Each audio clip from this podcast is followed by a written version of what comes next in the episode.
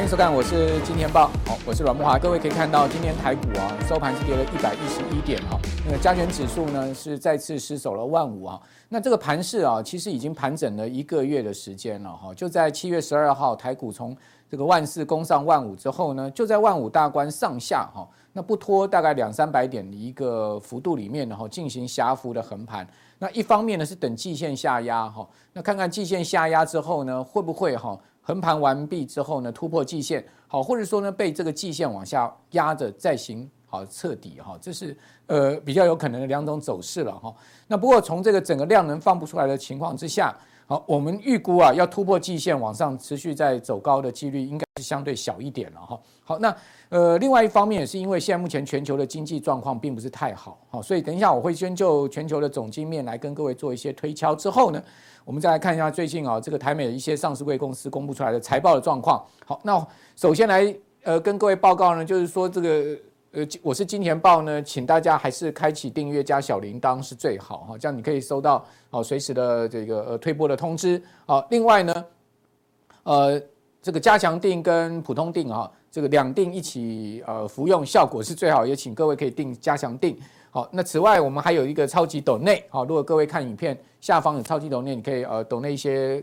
呃这个呃心意给我们了哈，那支持我们这个辛苦的团队哈，小编们他们都是日以继夜的哈，在帮各位做了很多的资料的整理，好，那另外也可以加入金哥科财经吃货小编，跟他呃进行一些互动哈，那金科科也是我是金年报官方唯一的小编账号，好，那这个是我们今天要跟大家一开始。这个再次呃报告的内容哈，那接下来要谈一下这个所谓的奥奥肯法则，因为呃美国上周公布出来 Non-Farm Payroll 非农业就业数据哈，在四月的部分呢啊不不但没升，反而下降零点一个百分点到三点五，好，那所以拜登总统就说呢，现在目前是一个历史上最多人就业的情况，但是问题是事实上美国的经济确实出现了连续两季度的。呃，所谓技术性衰退，这到底是怎么回事呢？呃，就业情况不错哈，但是呢，经济却陷入技术性衰退。那这跟过去啊，我们讲说，呃，经济一旦进入到衰退哈，失业率一定上升，好像似乎有一点不同的状况。好，所以这一次的美国的经济衰退恐怕会是一个非典型的经济衰退。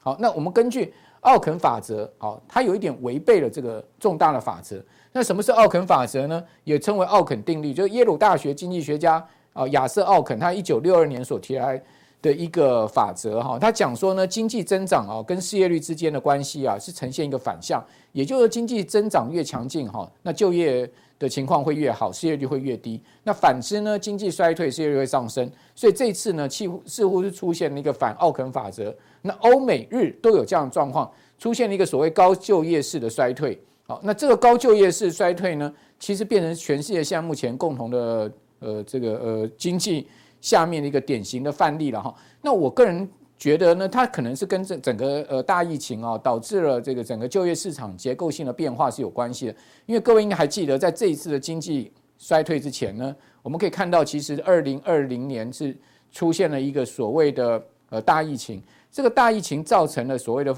work from home，以及呢很多产业结构形态的改变。所以说，在这样子大疫情。的一个结构面下面哈，这次出现的这种所谓的高就业率的一个非典型的经济衰退的可能性是蛮高的了哈。好，那另外呢，各位看到美国第二季 GDP 是收缩哈，非农业就业数据呢确实达到了五十二万八千人，超出预期将近一倍，失业率下降到三点五。我们同时观察另外一个数据，就是劳动参与在下降，劳动参与率下降代表什么？代表不想找工作。那没有被列入失业的非劳动人口增加呢？这些消极现象也浮出了水面。哦，换言之，这些人退出了这个寻职啊，退出了这个职业市场，代表什么？代表他们的这个从母数上面消失了。那从母数上消失呢，恐怕也是一个现在目前呃失业率呃相对就是说就业情况相对好哈，失业率相对低哈，但是呢经济衰退的另外一个可能的现象哈。所以说这个原因蛮多的哈。我们等一下一一来看。那我们从美国现在目前的整个总经数据来看哈，我们可以看到一个蛮不好的现象哈。那所谓不好是什么呢？虽然说就业情况相当不错，但是我们可以看到，在这样的一个就业情况下呢，哦，工资好跟这个产出呢，却出现了很大的一个缺口哈。那我们首先来看到，呃，所谓的每小时实质产出，好，不管这个制造业跟非制造业。这两条线都同步往下，也就是服务业跟制造业，好，每小时的这个呃所谓的产出啊都往下掉，代表生产力在下滑。好，大家可以看到，尤其是在服务业的部分，哈，掉的是非常凶了哈。那另外我们来看到这一张图呢，就是我刚刚所讲，劳动成本在上升，好，这个蓝色线，但是呢，呃，非农业的就制造业的每呃这个非农的这个整个呃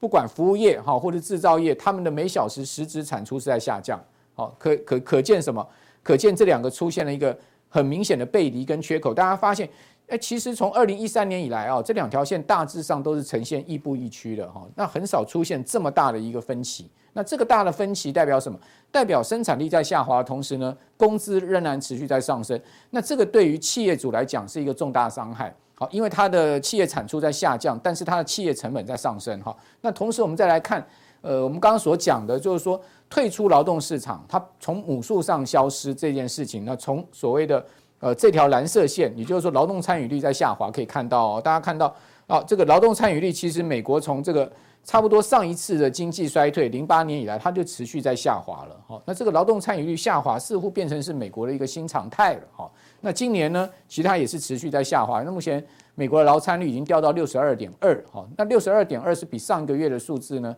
哦，差不多低了零点一个百分点哈。那这样的一个劳动参与率的下滑，其实也是联准会不乐见的哈，因为他们毕竟希望说呢，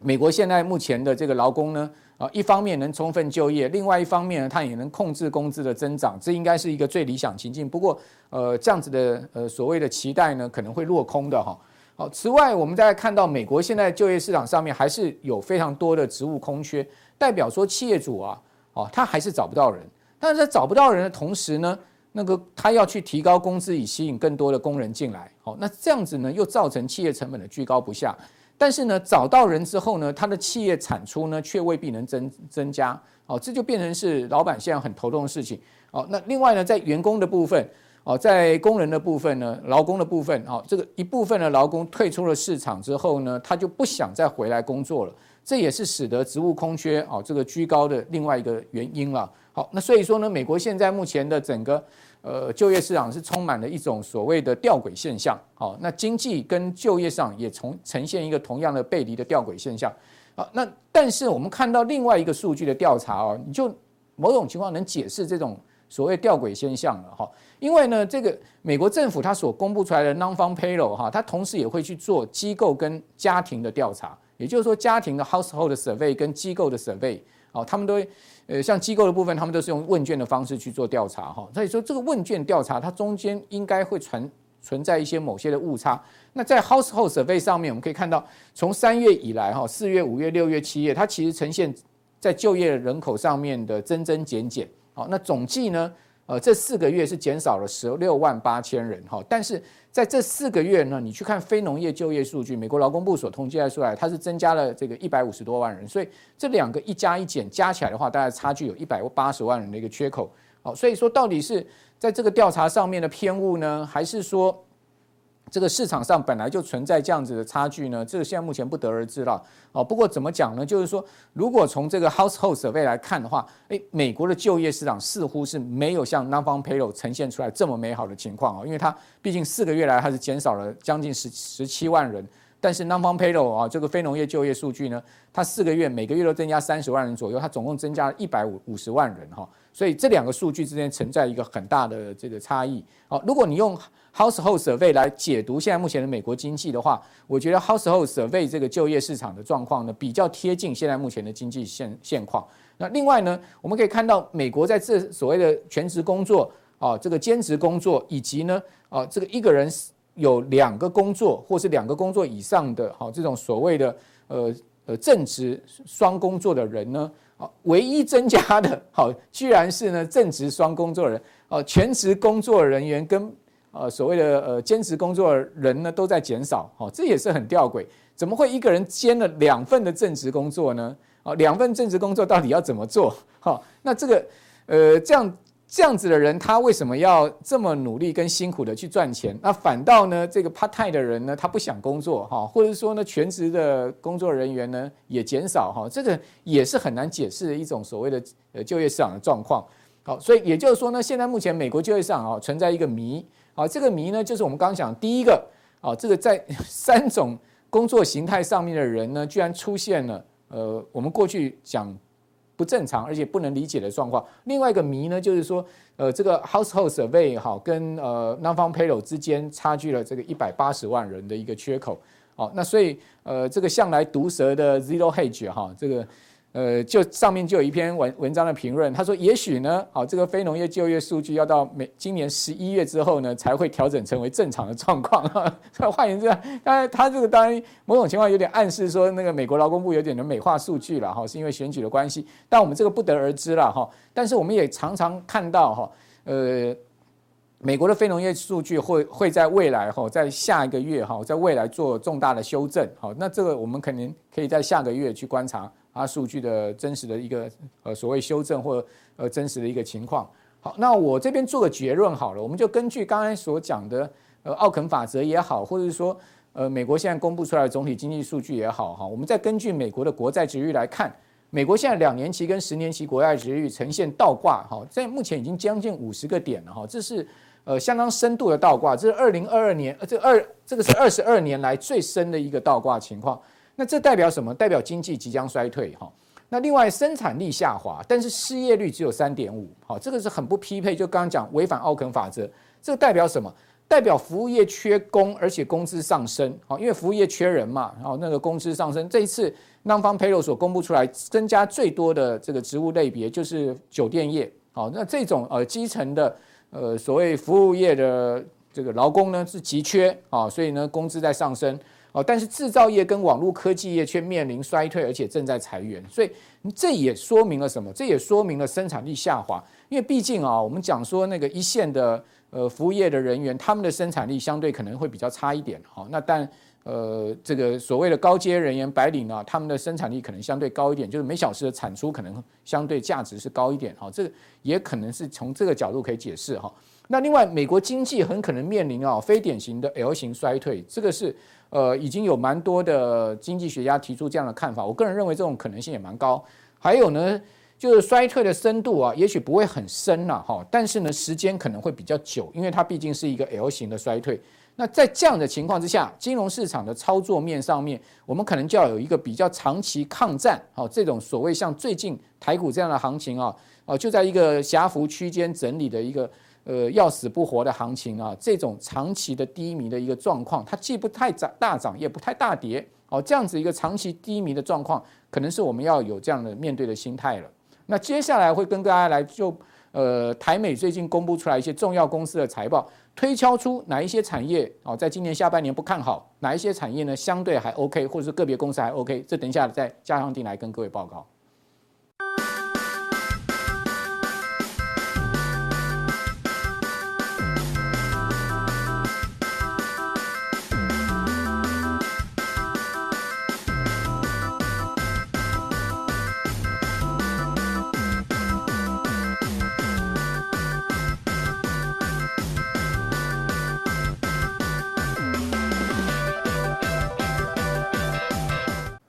欢迎收看，我是金钱豹，我是赵力。好，那我们来看一下哦。其实目前不管是美股或台股的部分哦，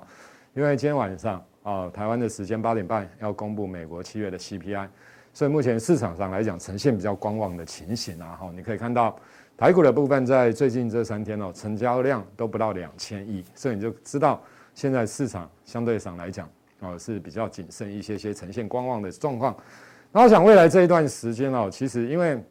大家担心的，不管是升息的预期，或者是通膨，或者是经济成长到或衰退，其实这些都跟很多的总经数据有关啊。那总经数据其实每个礼拜不是每个月哈，每个礼拜都有重要的经济数据要公布。所以在这样的情况之下，你要叫这个大盘成交量真的到三千亿，我觉得这个难度太高了。所以大概有可能常态量就是两千亿上下附近的水准，多一点有可能接近两千五，少一点就有可能一千七、一千六。大概是这样的一个水准啊，所以假如说看价量的部分来讲，当然有些人觉得量能角可以放大到两千五甚至于三千，当然指数会往上攻，这个没错。可是重点来了，因为变数还是存在着。好，那我们来看一下，因为目前哦，比如说我们先看美股的部分，美股这个地方的一个指数来讲的话，其实像费半、像纳斯达，他们都有挑战所谓半年线然后当然最近这几天因为哦又出现了回档修正，啊，那当然在目前来讲，大家关心的就是说这一波的反弹完之后，哦，就是说这一波的一个反弹，美股相对上来讲比台股来的强劲哦，台股连季线都还没去做挑战哦，大概在五千一万五千点这附近。哦，出现了整理的一个格局，大概整理半个月了，大概整理半个月。好，来，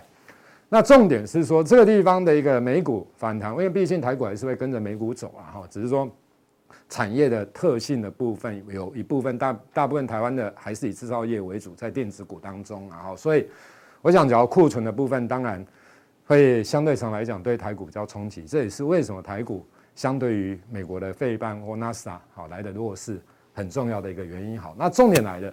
就是说，当反弹到这个阶段的时候，其实市场上到底是怎么想？就是说，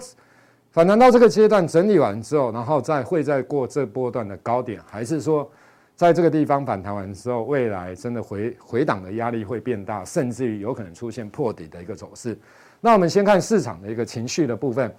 花旗哦，他做了一份研究报告，他说从全球的卖方来看的话，其实目前来讲的话，看涨指数啦，就是。以它的一些指标来做观察的话，一是强烈的卖出，五是哦所谓买强烈的一个买进。你可以看到红色跟粉红色的相对应的是比较多，所以他认为就是说这个地方来讲的话，其实市场上看多的气氛，以美股来讲哈，这个不是指台股，就是以美股来讲，这一波来讲的话，因为看涨的人多，其实你可以看到，其实前两天的时候美股涨的时候。其实，假如美股真的要大涨，基本上来讲，从这一波低点开始反弹的时候，其实都是一些尖牙股。你比如说像纳斯达一百里面的成分股当中，哦，一些尖牙股来领先上涨。什么叫尖牙股？就是第一个全球的公司，第二个股本大，获利也不错，成长型的企业。可是到前两天、前几天的时候，一些民营股的部分，哦，开始出现了大涨。可是，在大涨之后，突然之间，啊，在今天的收盘又出现了重挫的一个走势，就是说。从这样的氛围来看的话，涨民营股它代表什么？代表市场的气氛是投机。所以，假如说以这样来看的话，其实花旗的这一份报告来讲，他认为现在的投资人他认为太偏多了。他觉得偏多完之后，因为你来看一下，我们我们来讲哦，就是说现在市场的情绪在美股的部分，我不是指台股，台股大家量这样子好，那股市也没什么涨很多，所以台股的部分相对没有这么的一个乐观哈。那你来看一下美股的部分，我们来看一下，从一九二零年以来的美国的熊市的一个反弹，大概是十八趴。就是说，我们定义这个地方，其实你要先定义。当然，你可以随着经济指标的公布、企业财报展望等等这一些来做调整的一个部分。可是我相信，大部分的人应该是觉得，目前这一波的反弹，应该不是真正多头的开始啦。什么叫真正多头？就是说。以台股来讲的话，有可能一万八千六百点那个地方要就这一波的一个上涨的过程当中会突破那个高点，那这个才叫做回升，这个才叫多头行情。那假如说从一万八千多点跌到一万四千多点，谈到纵使谈到一万五，纵使谈到一万六，没有过高，这个都还是属于所谓的一个反弹的走势。所要讲的意思就是说，其实绝大多数的人基本上认为目前应该只是一个熊市的反弹，应该是没有错了哈。因为另外一个从基本面的角度来看的话，什么会叫长期的底部？长期的底部的意思就是说，就国家的经济来讲，或者是就产业的部分来讲的话，其实有可能它已经下修了一段之后，那有可能下一季，比如说第四季，就有可能见到所谓的一个产业的谷底，然后之后第四季开始触底之后，会慢慢的上来，那有可能在第四季或上一季、第三季。就会见到所谓的一个股股指数或者是指股价的一个长期谷底的部分，就是说，除非你现在认为第四季整个景气会开始出现全面性的好转，那假如是这样的状况之下，现在有可能是长期底部。可是我们从一一些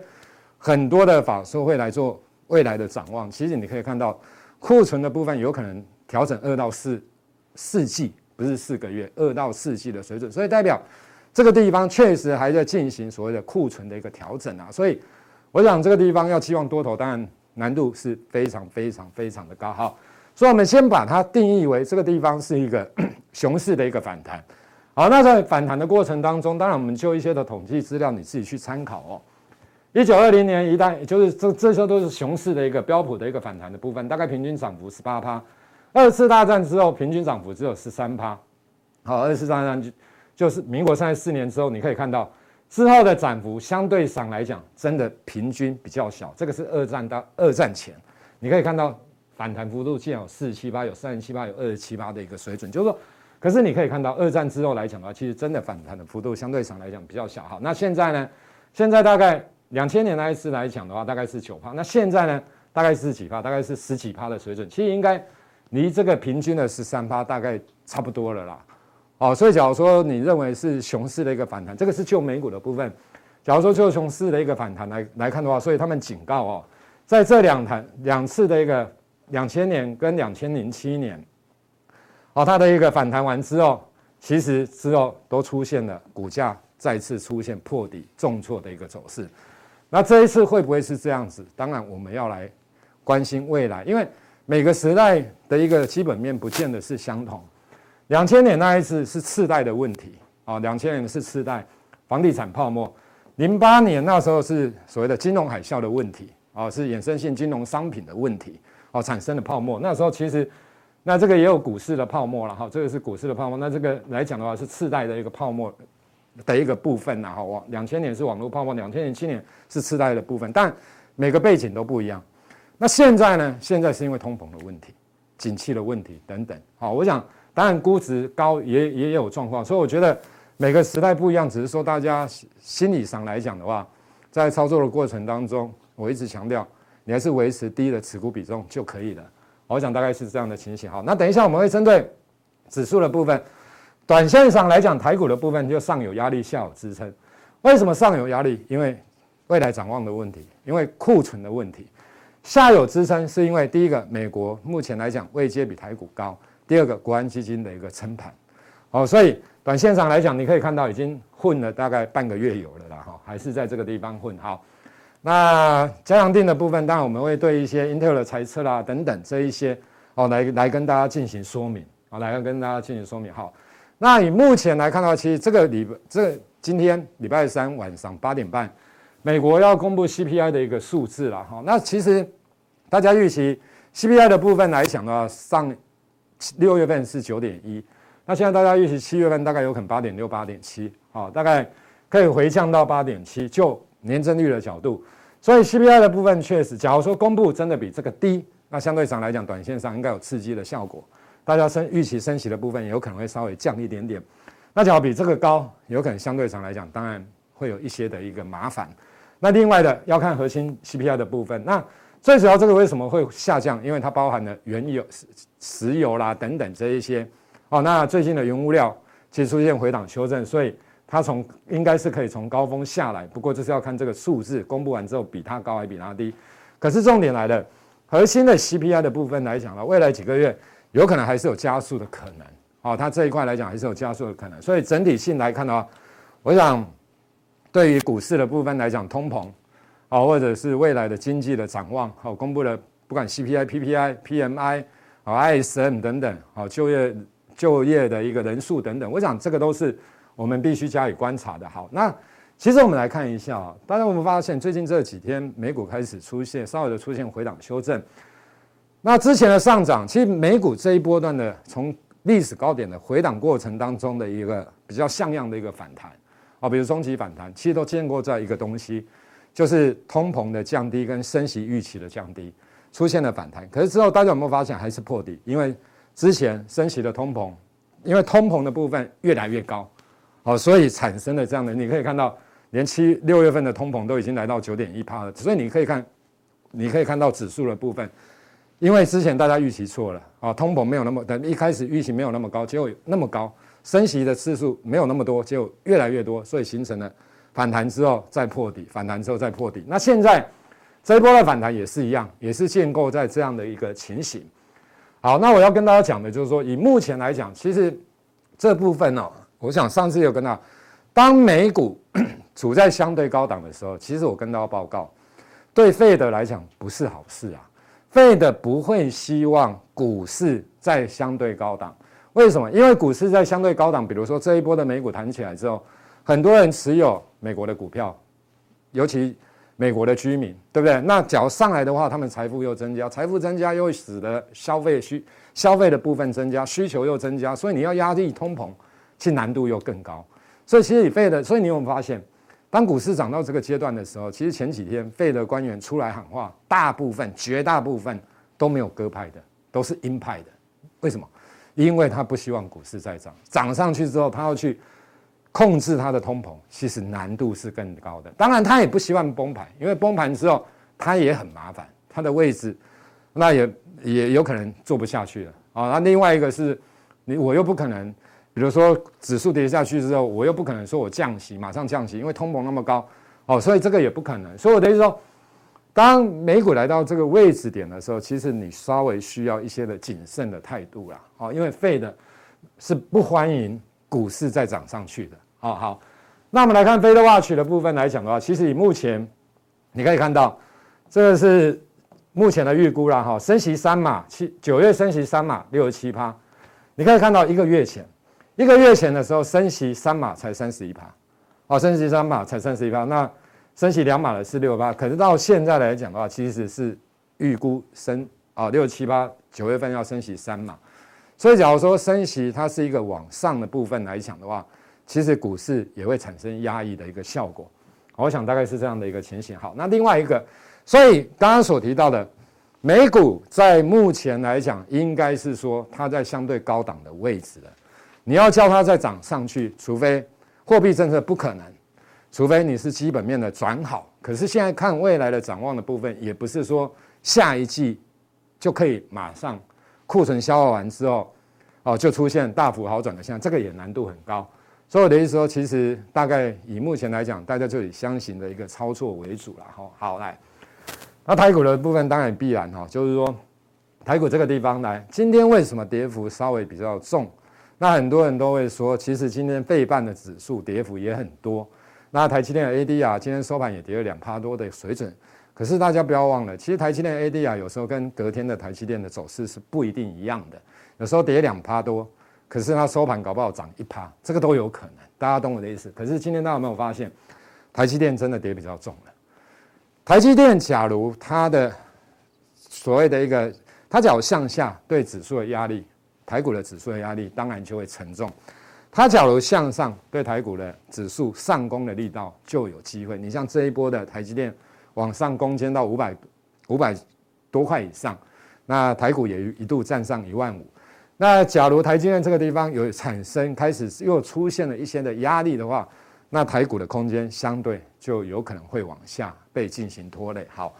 那我想这部分来讲，大概是这样的情形哦。我跟大家报告，联发科下单 Intel，那高通扩大下单格罗方德的部分，好，这个很重要哦。其实大家会看到这个解读，所以你看今天台积电为什么跌幅比较重啊？因为今天又传了高通有可能下单格罗方德会扩大，好。大家会觉得，大家印象里面会觉得，台积电都以高阶制程为主，七纳米以上，对不对？啊，到五纳米啦，占了营收的比重五十趴。可是我问大家一个问题，另外五十趴还是比七纳米，我的说还是比较成熟的制程啊。大家我的一家企业是这样，你说成熟制程对英特对台积电重不重要？重要啊，当然是重要，怎么会不重要？因为很多的成熟制程搞不好它反而它的一个折旧的部分大幅的已经提列完了。其实它相对上来讲。它获利的部分不见得会更低，何况你要有高阶制程，你一定要有中低阶的去获利，来让你推升，去让你扩产啊，去让你更新设备等等等去做研发。所以我的意思是说，其实台积电的成熟制程对台积电而言，其实也是非常重要的，不是只有先进制制程的部分，就是说先进制程对台积电当然很重要，非常的重要，可是它没有成熟制程这一块来。哦，来让他赚钱的话，他怎么会有钱去做研发、去投资所谓先进的制程？大家懂我的意思。所以你看一下，当联发科下单 Intel 的时候，前几天的新闻，当然这个对台积电没有产生太大的影响，因为我觉得大家其实也认为，我跟大家报告啊，他联发科为什么会下单 Intel？以我的想法很简单，Intel 的 CEO 刚上任没多久，对不对？那他其实说呢，他想要有一番的作为，可是重点来了。Intel 的 NBPC 现在就是一个向下的一个趋势，那这些芯片 GPU、CPU 它怎么卖？它一定是不好，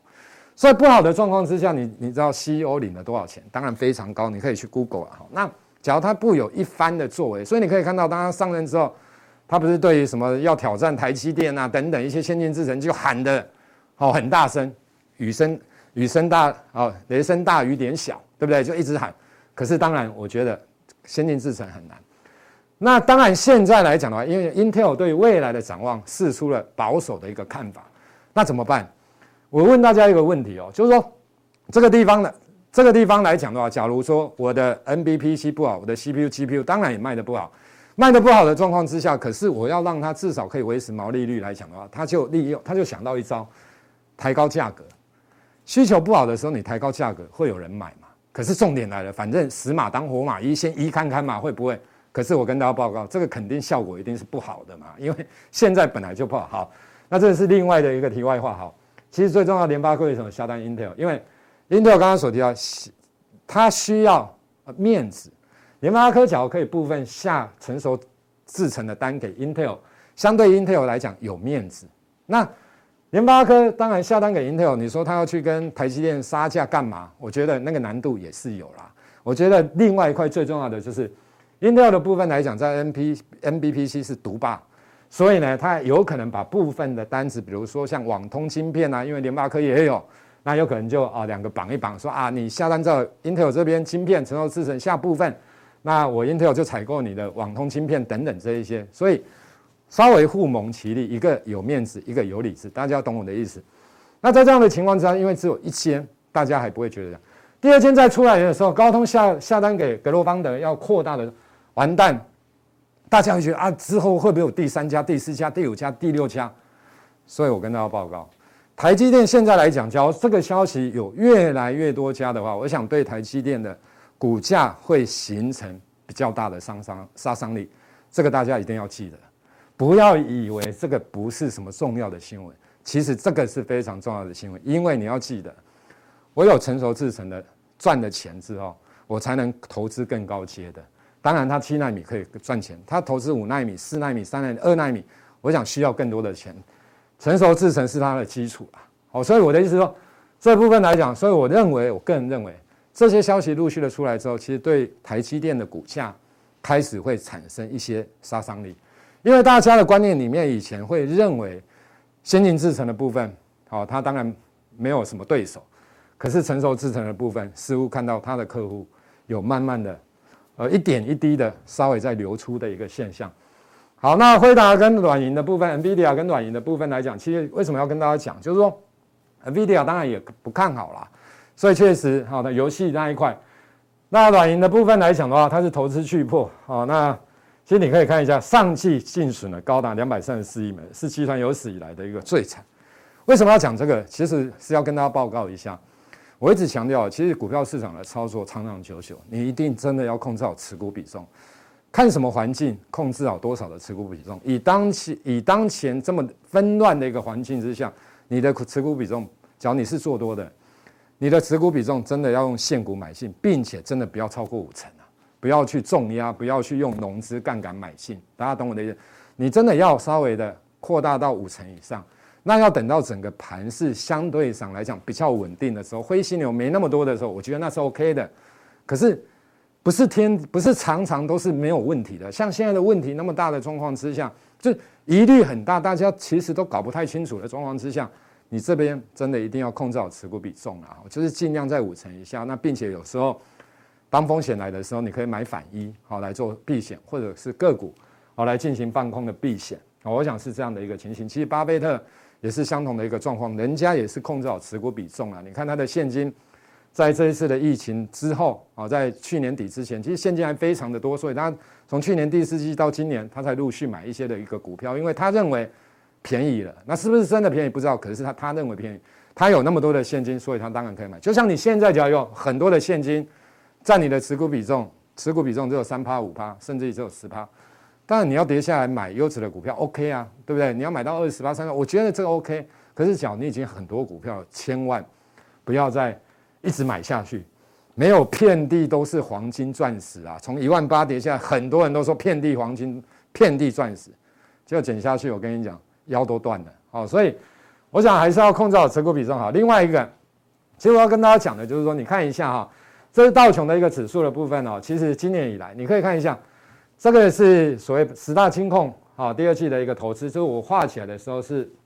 所谓的第二季的部分。那这个道琼，道琼相对上来讲比台股来得更强。我们用道琼来讲的话，其实你可以看到，继续买下去的话，哦，你只要继续买下去，就一季嘛，哦，一季就是六十个交易日，你可以看到六十个交易日的部分来讲的话，是这一条线。啊，是这一条线。我的意思就是说，其实你这样买下来到这一天结算的时候，你还是赔钱呐。哦，你还是赔钱。就我的意思要跟大家讲的就是说，其实连十大金控，你看它的一个操作的一个手法来讲的话，不一定赚钱的。所以投资们在操作上来讲，一定要更谨慎啊。那当然事后来看的话，因为你目前来讲，当然站上了所谓的一个季线的一个位置，所以你可以看到，哦，就赚钱了。所以我我我我我也是跟跟大家这个。要跟大家讲的，就是说，其实投资者们肯定没有这些金控的，哦，这一些或者巴菲特这么的一个有钱，所以你在操作的时候，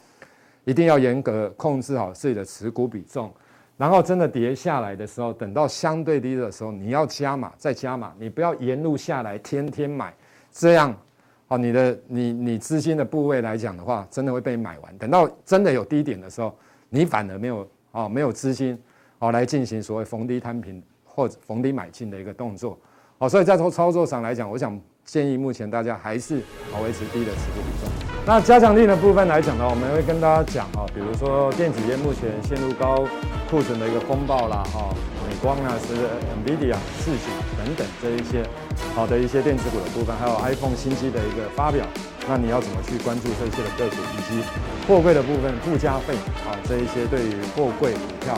啊会产生什么比较大的一个影响？我想每一项我们都会在加强錠啊来跟大家进行说明。那我们加强錠见。